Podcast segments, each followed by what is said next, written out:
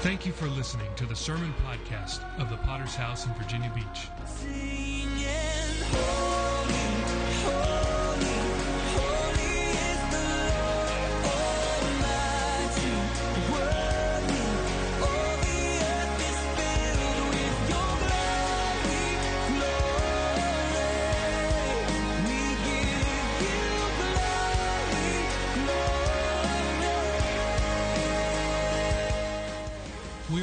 Church with a worldwide vision for winning souls, making disciples, and planting churches.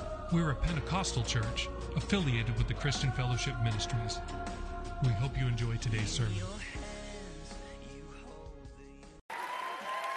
Hallelujah. Please get your Bible. There's two verses I would like you all to find with me tonight. Please, Matthew chapter 28. Everybody is very familiar, but we want to read it for the record tonight. Matthew 28, verse 19.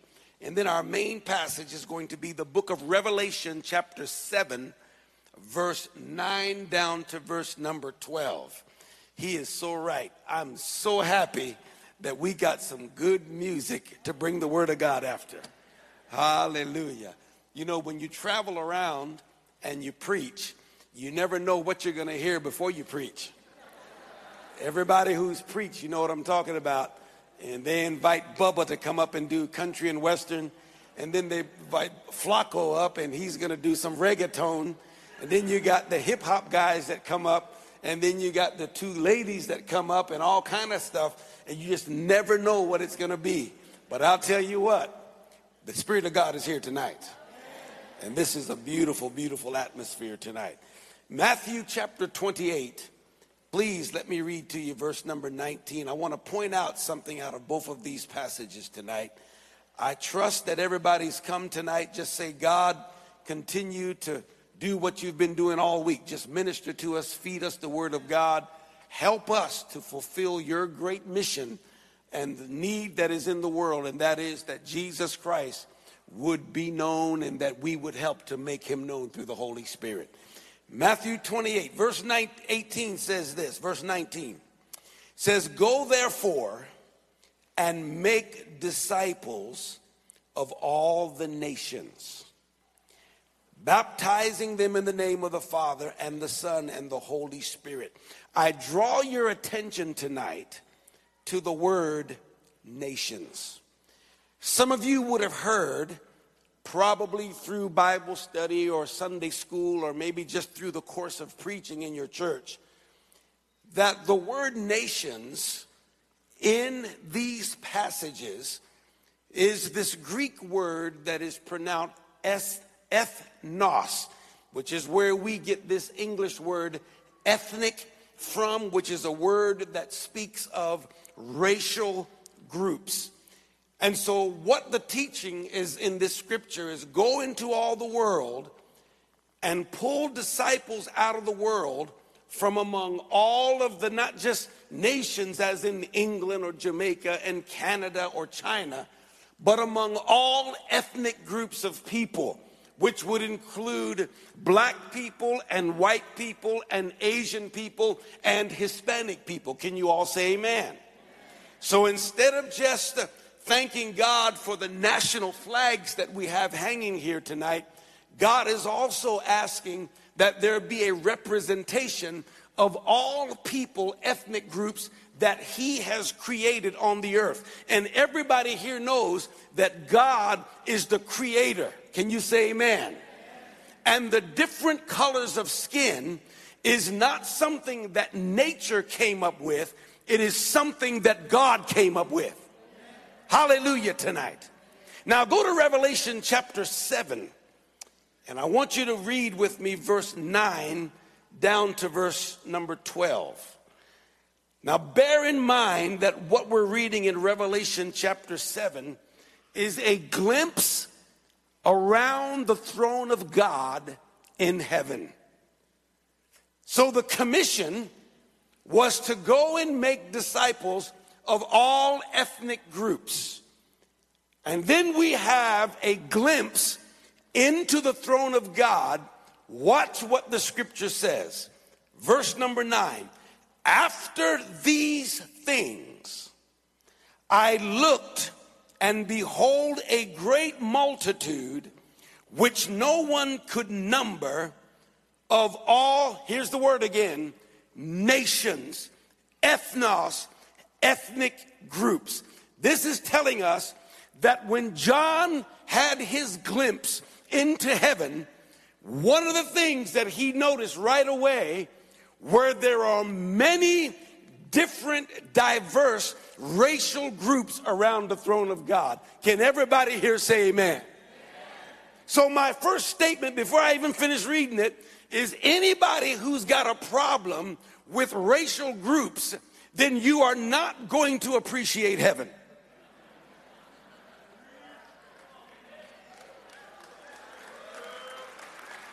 It's not a place that you're going to enjoy because from the beginning, God says, I want you to, when you minister, when you outreach, and when you evangelize, make sure that the ethnic groups know that you love them, the church loves them, and that God loves them. Say amen, somebody. And then he shows us a glimpse into heaven and he says, Take a look around the throne of God. The desire of God is being fulfilled in the scripture as he looks around the throne. Now, let me continue reading before I get into the message. It says, And these things I looked and behold a great multitude, which no one could number, of all nations, ethnic groups, tribes, peoples, and tongues standing before the throne and before the Lamb, clothed with white robes with palm branches in their hands, and crying out with a loud voice, saying, Salvation belongs to our God who sits on the throne and to the Lamb. Then it says in verse 11, all the angels stood around the throne and the elders and the four living creatures and fell on their faces before the throne and worshiped God, saying, Amen.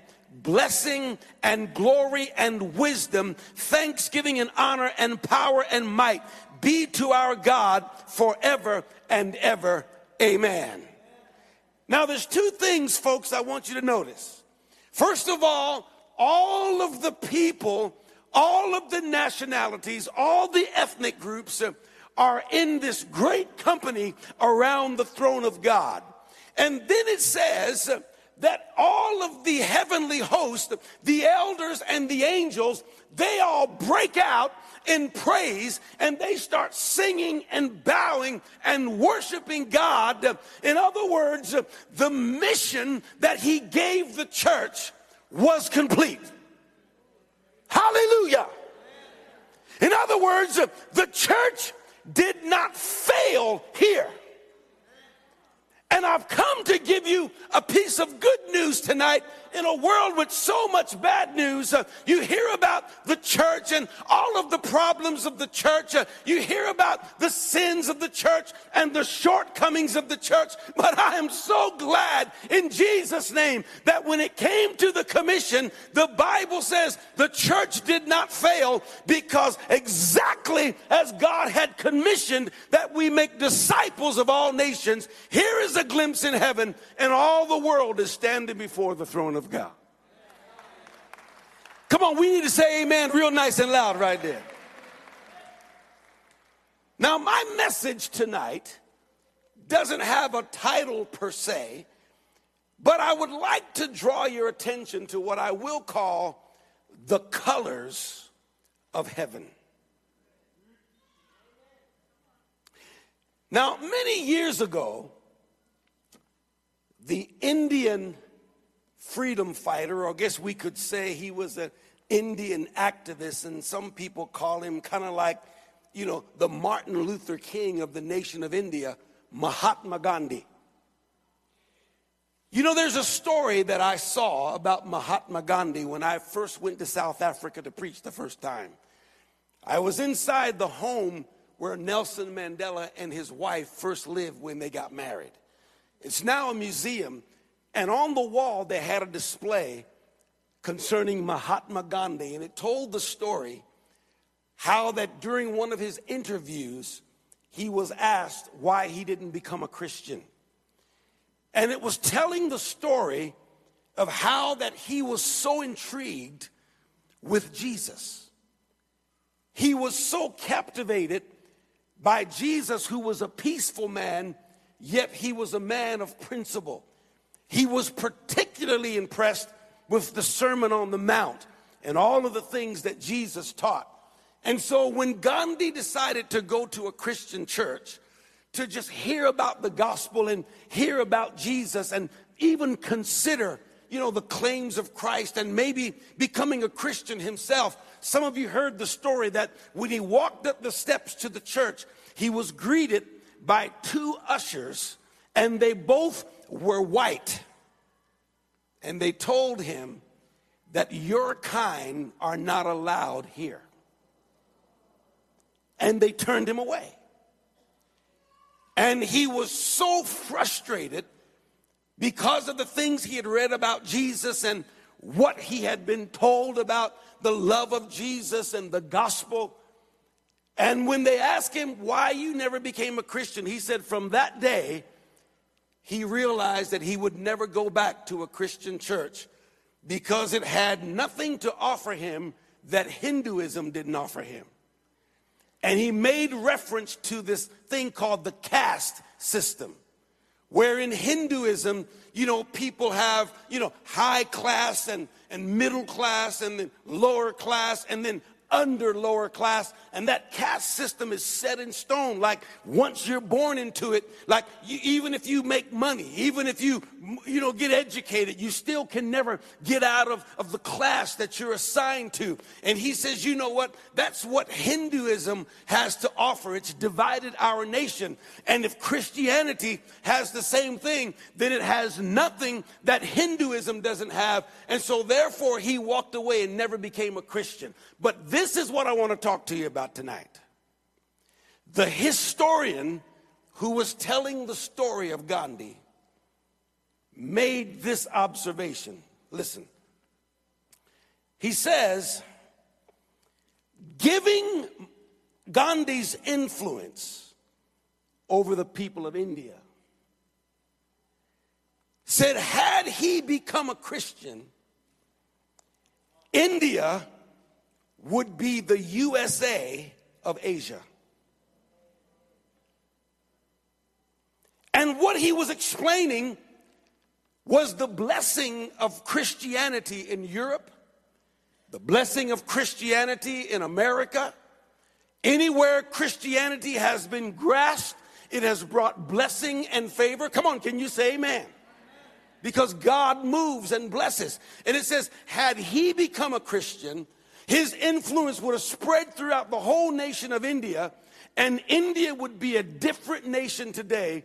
And his observation in that little article said this it says, one act of racial prejudice has literally affected billions in India.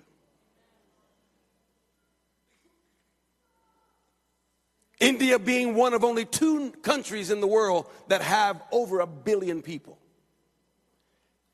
And it said it would be a completely different nation today had Gandhi given his life to Jesus and begin to preach and declare the gospel. His influence was so powerful, he said it would have changed all of India. Now, I just want you to think of the possibility of the Holy Ghost pushing him to church.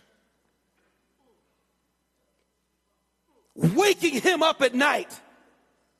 Just imagine the Spirit of God trying to get Gandhi into a Christian church and God in heaven seeing that once he gets off the altar and begins to declare Jesus, uh, what a revival would spread across the nation of India. But it never happened because it says one act of racial prejudice affected billions of people in India.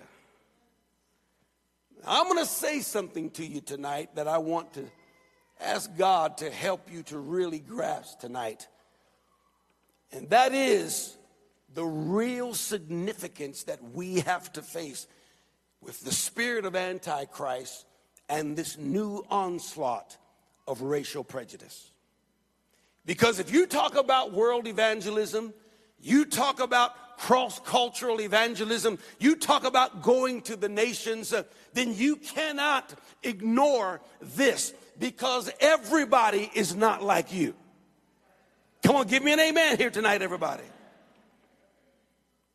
God specifically says in the commission, go into all the world and make disciples of all ethnic groups. This is like a passion of God's heart that everyone He created, from the blackest of the black to the whitest of the white, the brownest of the brown, and the yellow and the red, and every color in between, that every one of them are made by God, and God sees every one of them the same. Can you say amen? Now, all I want to talk to you about tonight is the fact that racial hostility is going to be a major issue going forward for the body of Christ. And we are starting to see the uptick.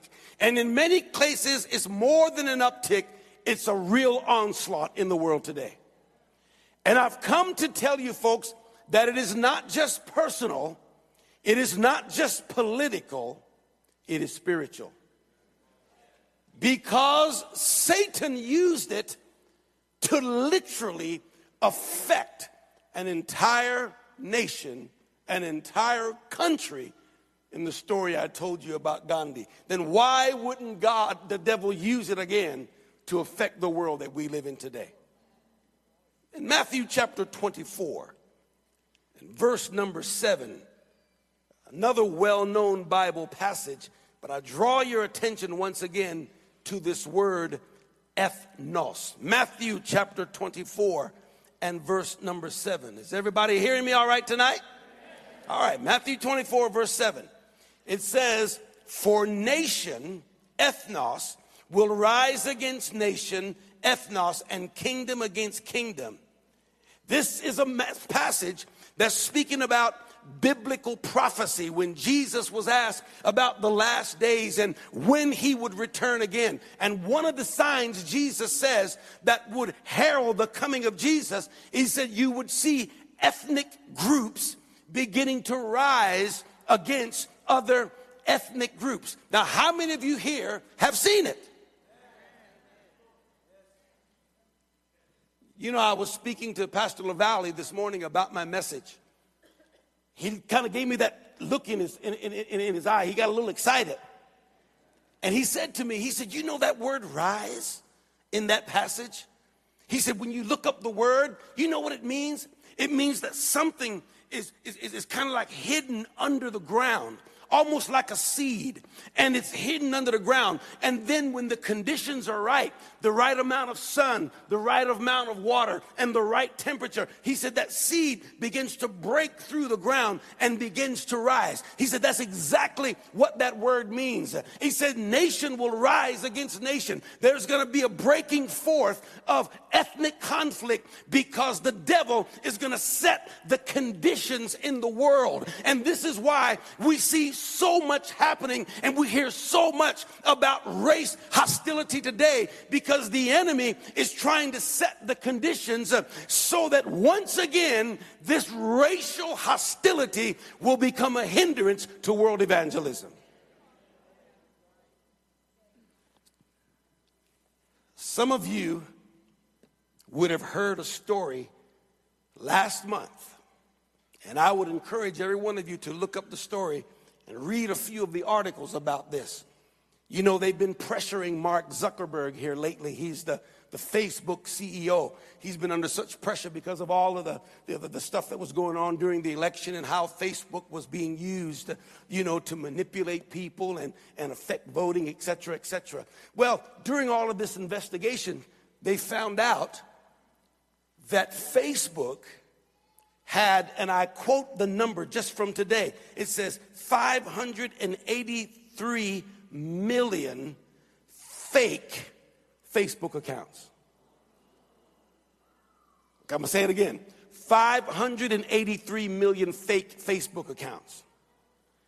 And it said over half of them were Facebook accounts that somebody had put together, and they're sending out fake videos showing things like police beating innocent people. Are fake stories that people are making up about racial conflict, old women getting beaten up by black men, old ladies getting beaten up by white men, teenagers getting abused by the police. And, and, and they're, they're creating these fake accounts and making it like it's real. And they're stirring people's anger, and people are sharing them and sending them around. Maybe some of you have helped the devil with this. And you realize you've been getting fake accounts and they're, and, and, and they're all, man, did you see how they beat them? This ain't right. And people making their comments and sending it around the world. And they said over half of these 583 million fake accounts were accounts that were being used to send out racial messages just to get people's emotions stirred up. Somebody is trying to create an environment.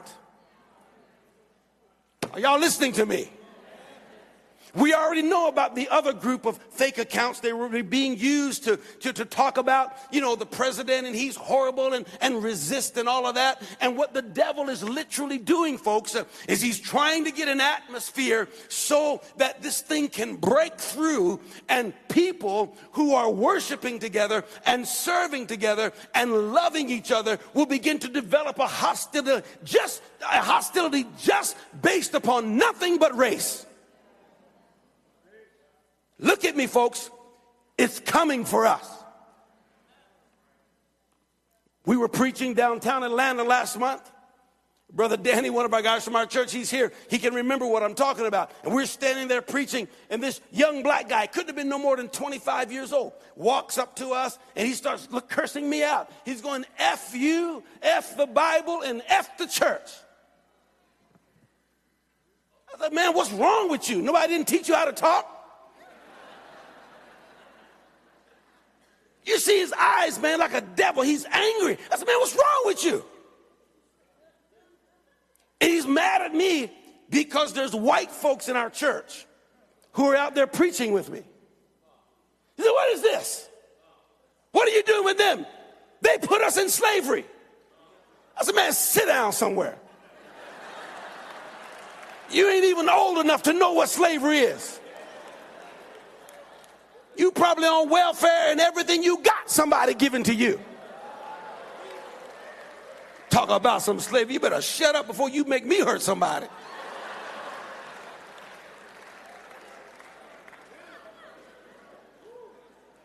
But he was so angry. But he's such a young man.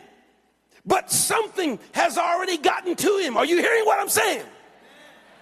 And he's not giving any credence to the message we're preaching. He's not saying, Can you explain a little bit more to me? He's not even afraid for his soul when he hears about the fires of hell. He's not worried about what drugs and alcohol and immorality is doing. You would think the gospel would prick his heart and he said, This is good news. The only thing he sees is white folks and black folks, and he's angry because this kind of racial harmony shouldn't be.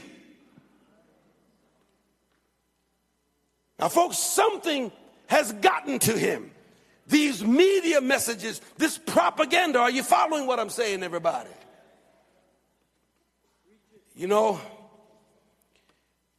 after we got home from that outreach, three weeks in a row, I copied down stories from the news where I get pick up my news from and let me give you these three stories. This is very important to what I want to say tonight. Everybody listen to me. The first story, some of the pastors here, you would have saw this, is a story about black folks are leaving their churches that have white pastors. This was in the Christian Leadership magazine. It was in Charisma magazine. It was also in one of the Christianity Today magazines. And the whole story was about black people who are going to churches where there are white pastors are complaining because they're saying issues concerning black people are not being addressed enough from the pulpit.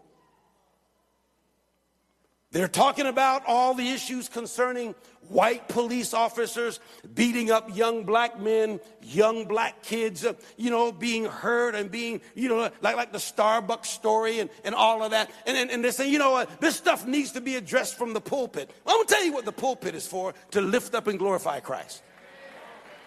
Now, listen to me. Listen, this is very important.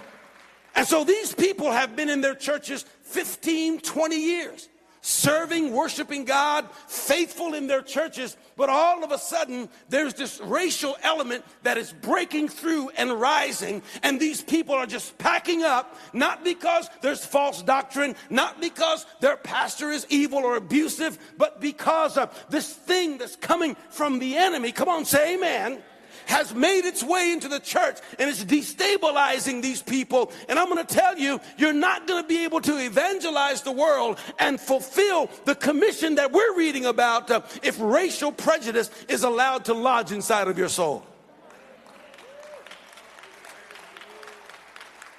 The second article that I read, remember, three weeks in a row. The second one was about a, a, gospel women's group called the Gospel Coalition. They were having a women's event, and on their poster and on their flyer, it says, strictly for women of color. This is a Christian woman's event. And the flyer and the poster was advertising this is only for women of color. White women don't even attempt to register because we don't want you here. So when they were called on it, here is one of the responses. It says, you know, we women of color, we are unique and we need our own private time. You ain't unique. Something else is wrong with you.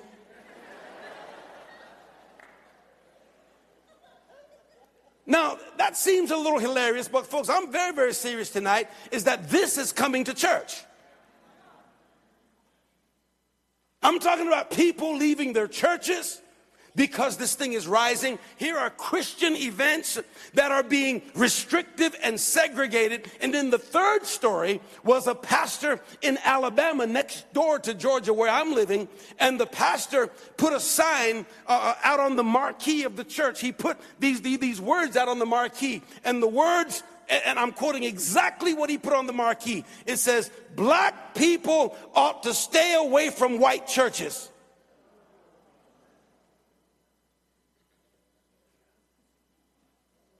This is a Christian pastor. Now, just take those three. I could go on and on because as I was putting together the message, there was so much that was coming. I, it, it, it almost gets you depressed to think that these communities are not being served because this is not the will of God. God says, you go into the world and you make disciples of every ethnic group. Can you say amen with me tonight? That is the commission. That is the will of God. That is the mind of God. So the rise of racism and this racial prejudice, again, I say it may look and sound political when you read about it or hear about it in the media, but it is not political, folks. They may try to make it about Donald Trump or Hillary Clinton or Barack Obama, but it is not political, folks. It is not social. People will try to make it about immigration and they'll try to make it about affirmative action and they'll put all these little social labels on it, but it is not political and it is not social. It is spiritual. It is not the will of God, it is not the mind of God. You know, when I was doing all of this, putting together the message, I came across something that I wasn't even looking for. It said, Why the KKK burn crosses. I wonder if anybody here ever looked it up or studied it or even got the answer to that. Why they burn crosses. And so I saw it and I said, wow, this is interesting. So I, I, I read it and followed a few links to, to get, you know, get some other footnotes about it and blew my mind because the people involved in the KKK, the Ku Klux Klan, a major white supremacy group, the people involved in it claim to be Christian. And they burn crosses because they're saying that burning a cross, they say, is the equivalent of spreading the light of Jesus Christ to remove the darkness.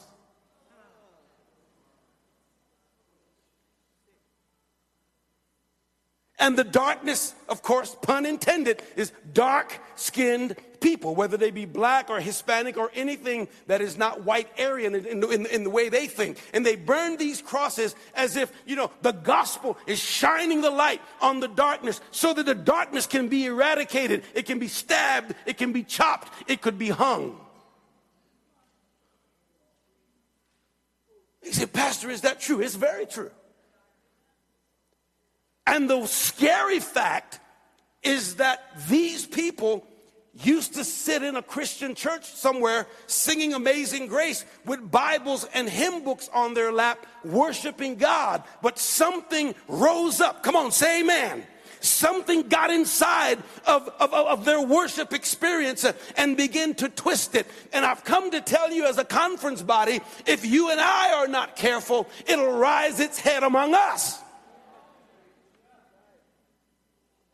Now, Jesus says in Mark 12, Matthew 12, 25, he said, A house divided cannot stand.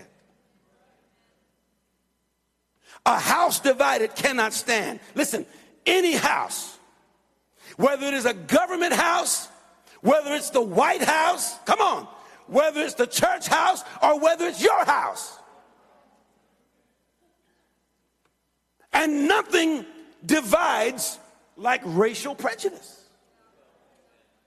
Now, the enemy knows this, and so the enemy has decided that in the last days, he's gonna bring this thing, he's gonna break through, he's gonna create an environment, and as the environment is created, people aren't even gonna notice what the devil is doing among you because somebody in Starbucks will call you a racial slur, somebody in Walmart is gonna step on your toe, and you're gonna somehow stereotype them because of the color of their skin. You won't even have a clue how this thing is subtly sneaking sneaking in among you. Somebody's going to come into the church and they might not smell or look the way you want them to. And all of a sudden there's a stigma and you don't even realize that our representation of Jesus Christ has just become tainted.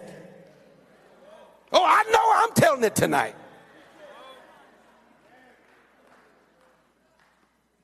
I'm going to tell you folks, you cannot be a true disciple of Jesus and be racist. You can't do it. You cannot be an effective Christian leader and have racial prejudice hiding inside of your heart that systematically becomes a part of your decision making. Go ahead and preach it, Pastor. Thank you, Holy Ghost.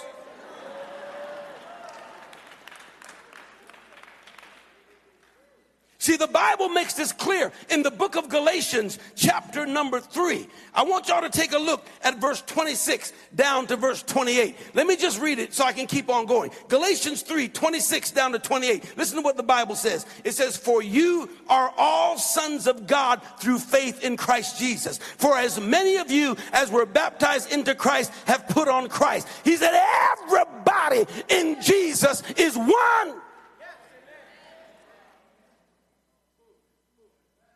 Did you hear it? He said, everybody. He said, once you name the name of Jesus, once you go into the waters and identify with the Christian church in baptism, he said, you are not who you was last week. You got to bring your prejudice to the altar. You got to bring that stuff to the blood of Jesus. You now have a new Lord and you now have a new mission. Come on, can somebody here say amen? The blood of Jesus breaks a class system. The blood of Jesus removes white superiority, it removes black superiority, it removes Hispanic superiority and Asian superiority. He said, Everybody in Jesus is one.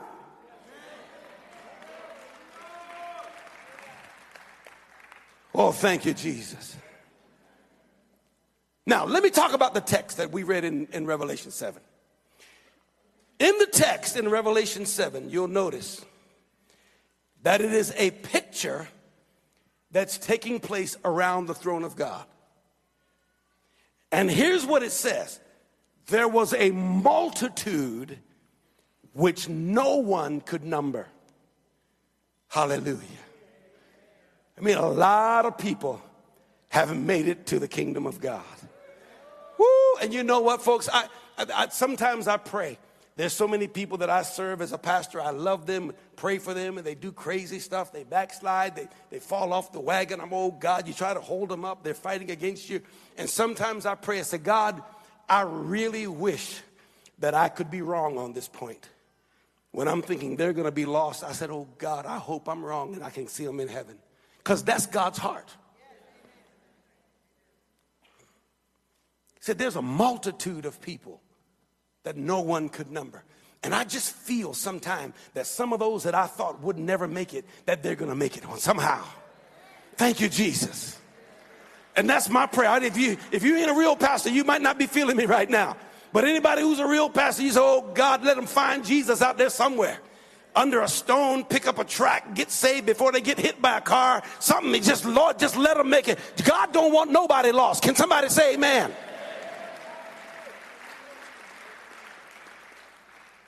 He said there's a multitude that no one could number. And then he says, among the multitude, he said, was all ethnos, all ethnic groups. Hey! Black folk gonna get there. Hey! Chinese folks gonna make it. Hispanic folks gonna make it. White folks gonna make it. Come on, everybody gonna make it. He said all ethnic groups were represented. Then he said all tribes, which is a, a family distinction. Then he said all peoples, which is national as we know it, as in flags. And then he says all tongues, which means all languages. Now, now that is very comprehensive, isn't it? That doesn't mean that the gospel reaches far and wide. Come on. Come on, I tell you that God's grace is a little different than you because there are some cultures uh, that I don't like what they do, but don't matter what I like. Come on, can you say amen? There are some cultures who dress in a way that I don't like. There's some cultural food that I don't like, but don't matter what I like. This is God's enterprise. Can you say amen? And he said everybody is going to have a representation. But here is the really good news. The good news, folks, is that the Christian church stayed true to its calling. Because they were all represented, that means somebody went across borders. Come on, say amen Somebody learned another language. Somebody translated the Bible into another language. Somebody struggled back in a jungle somewhere. Somebody went to difficult countries and kept on preaching. There's no other way that they would be there except for the Christian church. Even though they had to cry some tears, even though they had to die on the mission field. Come on, talk to me. Even though they had to struggle, families had to be separated. Come on, but they kept on going. Why? Because our Lord has commanded us. He said, Go into all the world and make disciples of every nation. And here you see a church that has a stamp from God mission accomplished. Well done. Hallelujah. Now, what it means right here is that the church was able to survive this last day's racial onslaught. What I just got through describing to you in those things. And more than that, some of you have got your own tales of how this racial uh, d- d- disharmony is trying to break through in your life. Everybody here can tell their own story. But here's the beautiful thing, folks, uh, is that God's people somehow weathered the storm. And where it turned other people in the community against each other, where it turned schools against neighborhoods and, and the police force against the citizenry, where all of that stuff was happening, one political group against another political group, white supremacy against black supremacy and Asians and whatever, where all of that was happening, the church was able to keep its focus. Thank you, Jesus. Some of you remember in Charleston, South Carolina, when that boy named Dylann Roof went into a prayer meeting of an AME, a traditionally black church, sat down while those people were praying, and he sat down among them while they're praying and studying the Bible, and pulled out a handgun and killed nine people. He was caught and he was tried. I believe he's on death row today. And so when they caught him on the day of his trial, I remember reading how that the people of the church, after burying their pastor and burying their loved ones, they were able to face this boy in court. And one lady said, You know, you have accomplished nothing except for you've hurt a lot of innocent people. And the reason you've accomplished nothing is because we forgive you. And she said, It's not because you haven't hurt us. Listen to me. It's not because you haven't hurt us, you have, but because we love Jesus. See, I read stuff like that and I have to readjust my thinking. There's churches out there where somebody loves Jesus. They may do a lot of things different from me, but they- you know, that's a Christian right there. Because I can tell you there's some people sitting in here, you can't do that. Care how much tongues you talk in. Listen, let me tell you something. She said, because we forgive you because Jesus is in our hearts. You hear what I'm saying, everybody? What does it mean? It means more and more the church is going to be able to withstand the onslaught and the attempt for this racial disharmony to get in among us. And it's not because he's just trying to affect you, he's trying to affect us from spreading the gospel to every nation. This is truly spiritual. Now, I called the message, if, if, if I can call it that a title, but I, I thought about the, the, the colors of heaven because it talks about, you know, the, the, the, the, the, the, different ethnic groups and how that you could see them so distinctly. And John's looking. So, yeah, there go the brothers. Yep, they go the Mexicans. Yeah, the white folks, the Asians. He could see them very clearly. And he said, I saw all ethnic groups. Doesn't that mean, folks, he saw people who look different?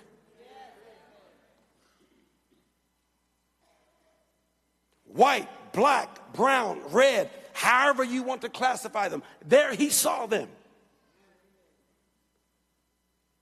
It means that the Christian church kept on preaching and kept their focus even in the midst of Black Lives Matter. Oh, somebody got to say it.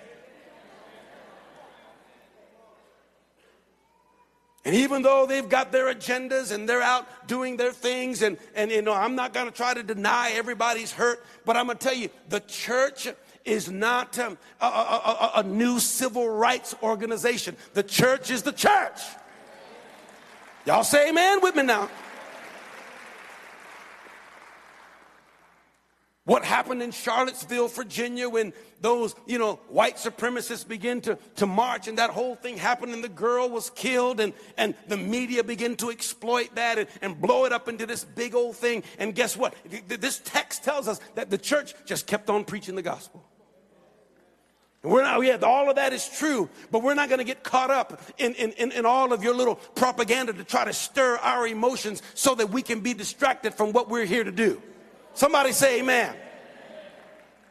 When Beyonce did her Super Bowl show, dressed up, you know, as a political Black Panther with, with the fist and her berets, uh, and they began to try to spread division. They said, You've just messed up the Super Bowl show. This is something that is not partisan or political, and here you come. And, you know, I was so angry because, you know, sports is one of the things that usually brings people together. Can you see the devil is infiltrating? He wants to create an atmosphere so this thing can rise. And you know, the problem is things like this usually force carnal people to fall on one side or the other.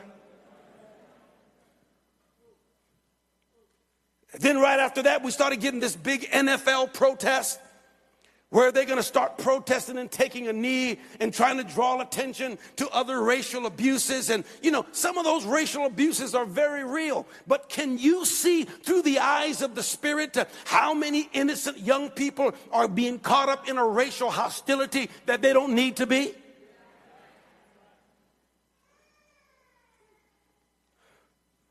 The Bible tells us that after the day of Pentecost, Philip the evangelist was traveling, and God brought him to this Ethiopian eunuch. Some of you know the story.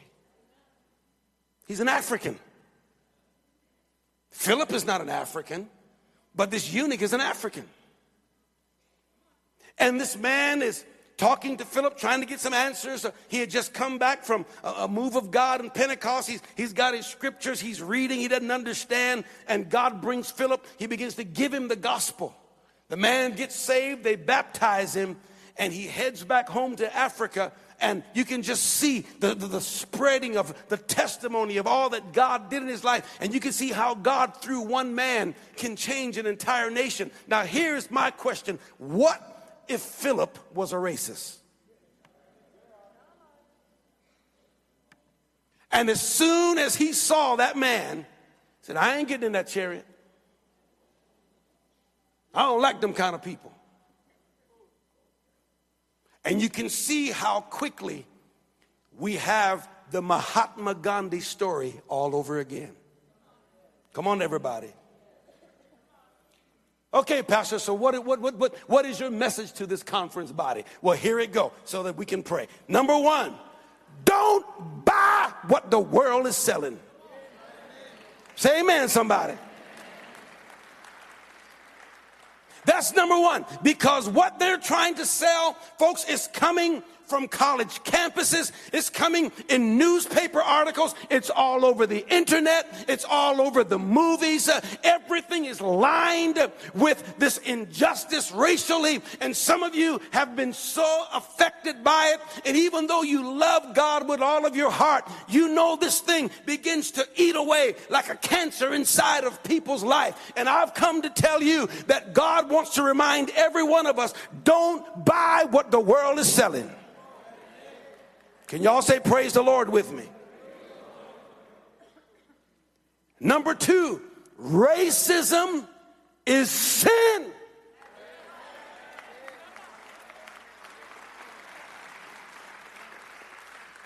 You know, the church has taught us don't fornicate, it's a sin. Don't commit adultery. It's a sin. Don't be a drunkard. It's a sin. Don't murder. It's a sin. And we've done such a good job laying down the law of God to people. But you know what?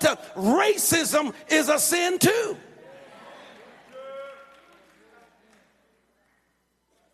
And where you find it seeping in you got to do the same thing you do if lust and fornication seep in. You got to go to an altar and say, God, you got to fix me, and you got to fix me tonight.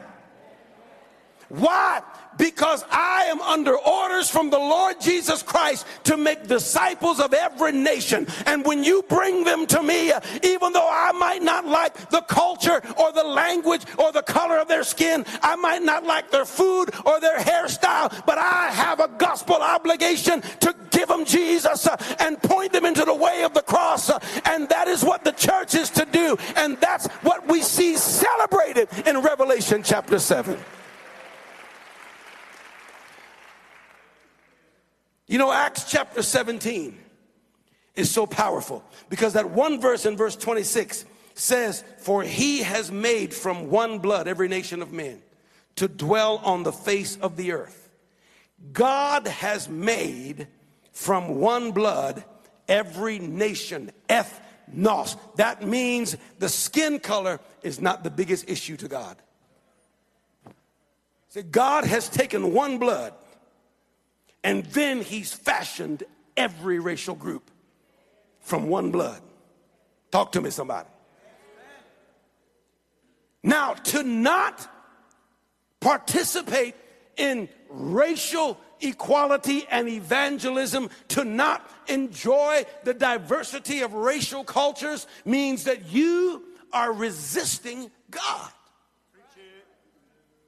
You know what? Because, folks, racial groups, ethnos, was God's idea. Come on, for God did this. I don't know why he did it, I just know he did it. Racial prejudice is discrimination that will hinder the church's mission. Do you remember when God brought the sheep down in the vision to Peter?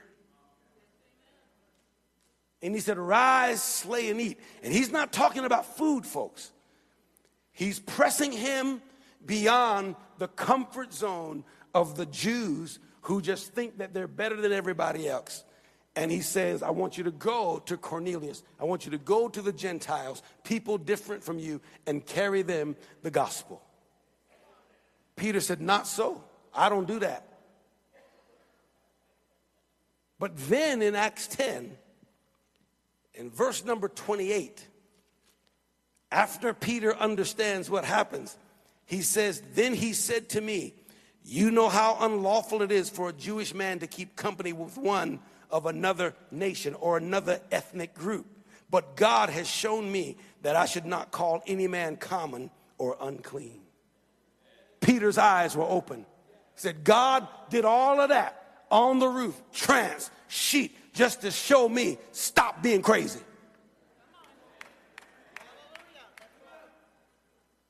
You take that good news of Jesus outside of your little comfortable group of people. And he went to Cornelius. He said, I realize now that God is no respecter of persons. I wonder if the church today has realized that as well. Come on, everybody. One more thing. Remember the message of Pentecost that God brought all the nations to Jerusalem. One of the hallmarks of a Pentecostal church is exactly what happened on the day of Pentecost. Speaking in tongues, we, we got that down.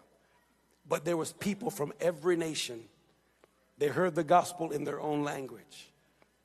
And part and parcel to who we are as a Pentecostal church is that we have a message for every ethnic group in every nation. Can you say amen?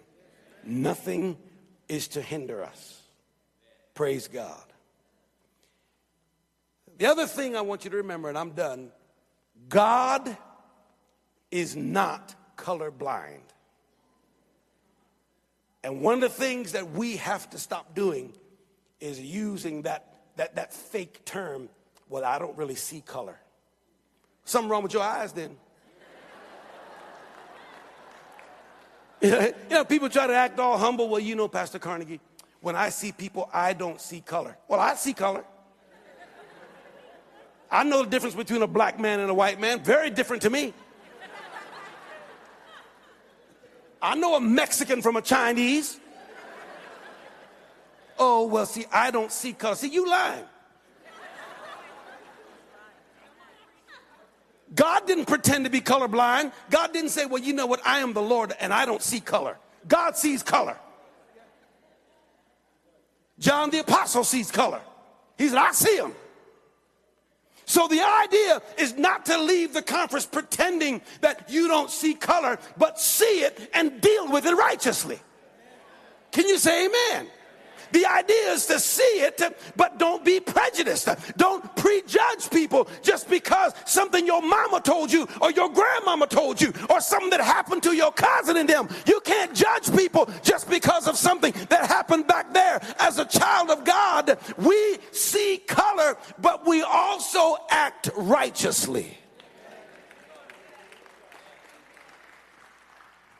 You know, one of my favorite stories to tell is something that happened to me in South Africa.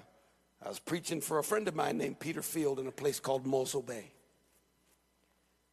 And while I was there, was having revival, and he told me about a family in his church who used to be heavily involved in apartheid. They were like, I don't know if it was political or if it was just community activism. I can't quite remember, but they were heavily involved in, you know, segregation and apartheid, where black people and white people couldn't live in the same community, they couldn't function, they couldn't socialize. And so the- one of them had gotten saved out of that family, and during the revival, I remember they invited some of the other family members, and I think, if I'm not mistaken, about four of them came to church with the lady who had gotten saved, and one of them was like the matron of the family. I think it was the grandmother. She was a short lady with silver hair, I remember, probably about her mid 70s. Long time racist little white lady. Just as cute as she could be. She got this silverish white hair, dressed real nice, and she's just sitting there while I'm preaching, just looking at me. She probably thinking, you, you get out of black, you get your little black stuff out of here. I said, no, well, I'm the preacher. You're going to listen to me. I'm preaching the word of God, ha! having me a good old time. When I gave the altar call, she came up. I prayed for her, and they prayed for her at the altar, and the service was over. We were dismissed. And Peter Field said to me, Marty, do you know who that was? He said, That's the lady. And I said, Oh, that's the racist. and so before we left, I saw her coming down the center aisle. I was standing near the platform, and he and I were getting ready to leave. And she came down walking. Little white lady, about four foot five.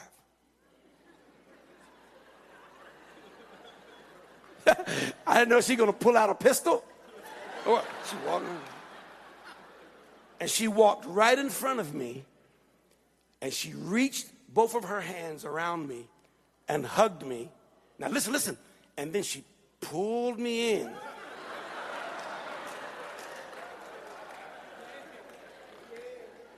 And at first I'm thinking, Grandmama got lust.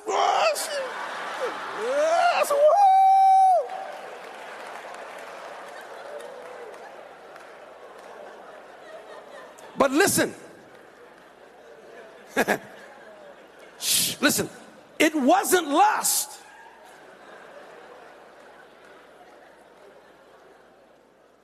She sat there and listened to that message, and the Holy Ghost made the gospel real to her. And when she got up off of that altar, something had so broken inside of her that I, I- knew in my spirit what had happened. She walked up to me, and this is probably her first ever close encounter with a black person. Seriously. And I could just see it in the spirit that she was saying, you know what? If I'm gonna do it, I'm gonna do it all the way.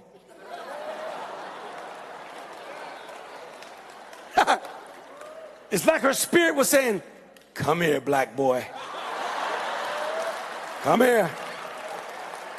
And she put her arms around me and she got all that blackness on her. Come here. Yeah. I said, get it, get it. Come on, get some more. Get it, get all of it.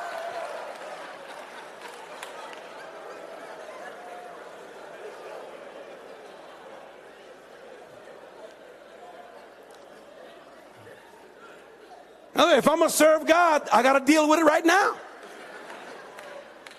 And then she turned around, and that was it. But she was set free. Can you say amen? Hallelujah.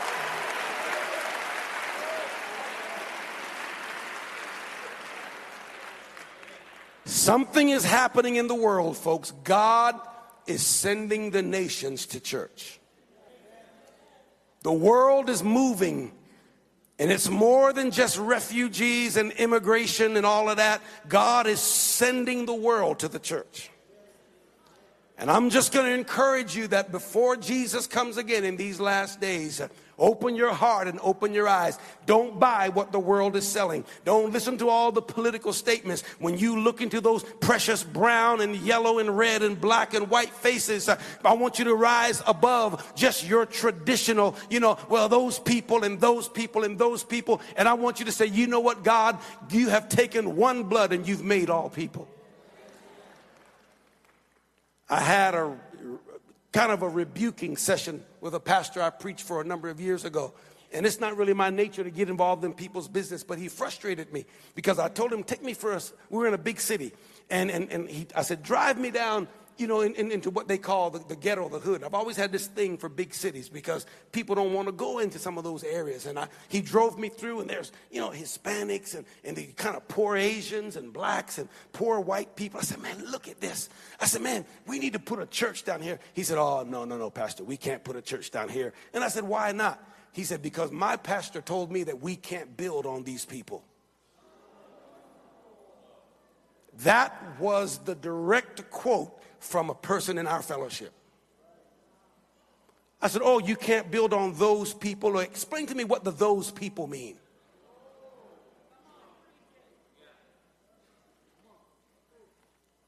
Sometimes planting churches is going to have to be more than just about who can give back money. Jesus said, You go and make disciples of every nation, which means poor people in the hood need evangelizing as well. All right, I'm just going to leave it right there, everybody. Give God a hand clap of praise. If you're with me, if you're feeling me, give God, hey!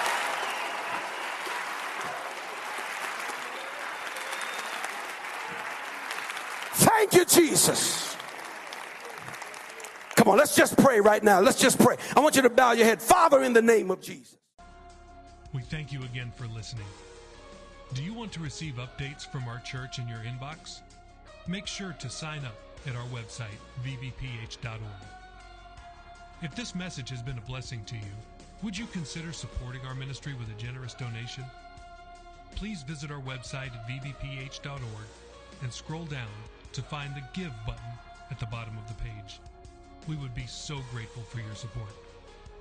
Until next time, love God and love people.